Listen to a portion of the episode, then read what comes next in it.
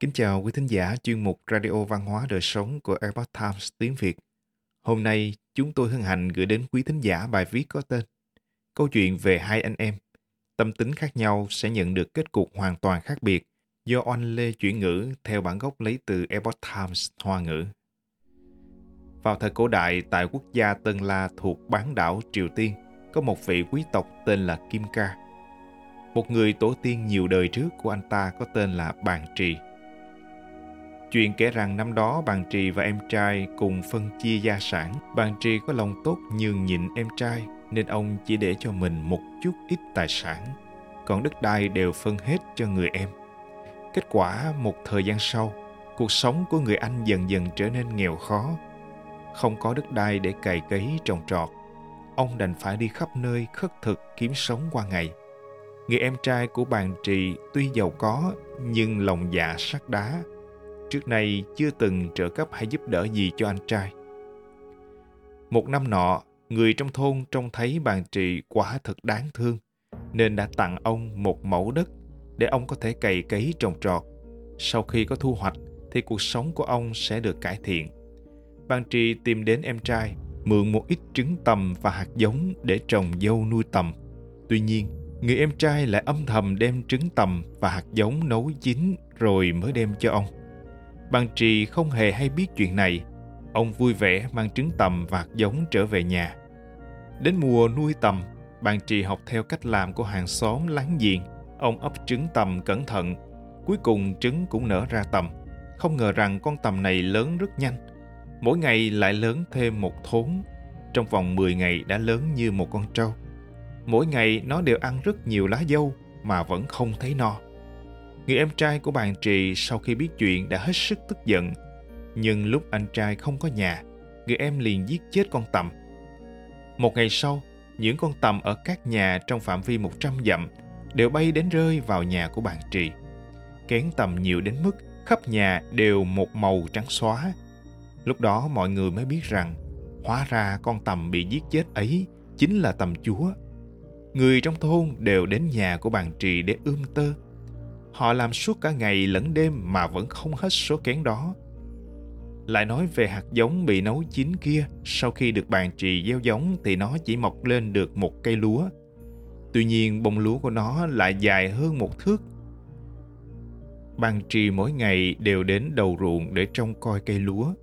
Một ngày nọ, đột nhiên một con chim bay đến, trong nháy mắt đã cắp bông lúa bay đi mất. Bàn trì gắn hết sức đuổi theo con chim. Ông đuổi theo nó suốt chặng đường không ngừng nghỉ. Nó dẫn ông vào một ngọn núi sâu. Qua một chặng đường khoảng 5 đến 6 dặm thì con chim bay vào một khe đá rồi biến mất. Lúc này mặt trời đang lặn phía đằng tây. Bầu trời dần dần tối đen, đường cũng không nhìn thấy rõ. Bàn trì không chui vào được khe đá đó nên đành ngồi tựa vào một tảng đá lớn đợi ở bên ngoài. Đêm đến, ánh trăng sáng vàng vặt trên bầu trời chiếu rọi, cảnh tượng xung quanh sáng tựa ban ngày. Ông trông thấy một đám trẻ mặc đồ màu đỏ đang chơi đùa ở đó. Một đứa trong đó cất tiếng hỏi. Ngươi có cần gì không? Một đứa trẻ khác đáp lại. Ta muốn uống rượu. Đứa trẻ đầu tiên lấy một cây chùy vàng rồi gõ lên hòn đá. Một lát sau cả rượu và ly đều hiện ra. Một đứa trẻ khác lại nói ta còn muốn một ít thức ăn. Đứa trẻ lại dùng chùy vàng gõ lên hòn đá. Chẳng mấy chốc cơm canh nóng hổi và cả bánh ngọt đều xuất hiện trên hòn đá. Bọn trẻ cùng nhau ăn uống vui vẻ. Một lúc lâu sau mới rời đi. Lúc rời đi, đứa trẻ cắm cái chùy vàng vào khe đá mà quên lấy đi. Ban trì trông thấy cái chùy vàng sáng lấp lánh kia thì hết sức vui mừng. Đợi khi trời sáng, ông mang nó trở về nhà.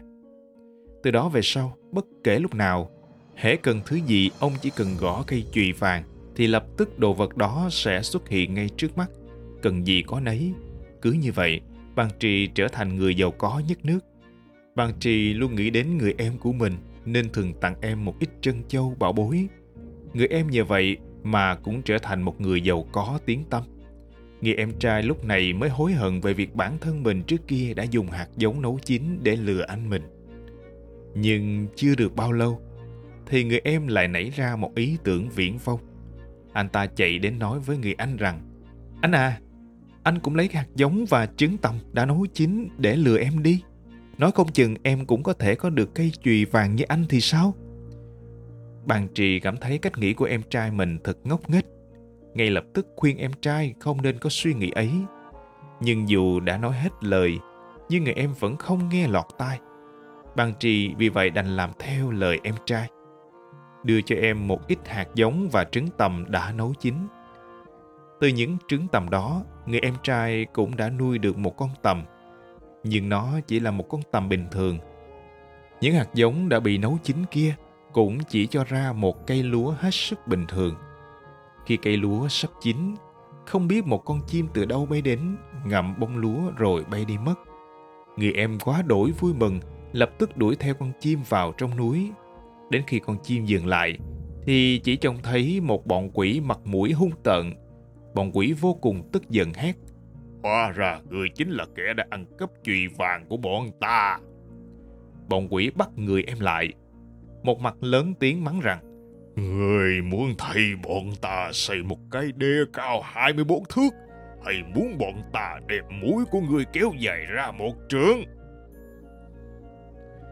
Người em yêu cầu muốn làm theo lao dịch xây dựng đê. Anh ta gắng hết sức làm được ba ngày. Vừa đói vừa khát, toàn thân không còn một chút sức lực mà đê vẫn chưa hoàn thành. Anh ta đành phải khổ sở cầu xin bọn quỷ tha tội. Do đó, chúng liền kéo dài mũi của người em ra một trượng như vòi của một con voi. Người em lê cái mũi voi dài một trượng xuống núi. Mọi người trông thấy vậy đều cảm thấy rất kỳ lạ. Một đồn mười, mười đồn trăm. Mọi người tranh nhau đến xem kẻ xấu xí kia. Người em vừa xấu hổ vừa oán hận. Do vậy mà sinh bệnh. Không bao lâu sau thì qua đời. Quý thính giả thân mến, chuyên mục Radio Văn hóa Đời Sống của Epoch Times tiếng Việt đến đây là hết. Để đọc các bài viết khác của chúng tôi, quý vị có thể truy cập vào trang web itviet.com. Cảm ơn quý vị đã lắng nghe, quan tâm và đăng ký kênh. Chào tạm biệt và hẹn gặp lại quý vị trong chương trình lần sau. Kính chúc mọi điều bình an và tốt lành đến quý vị cùng người thân.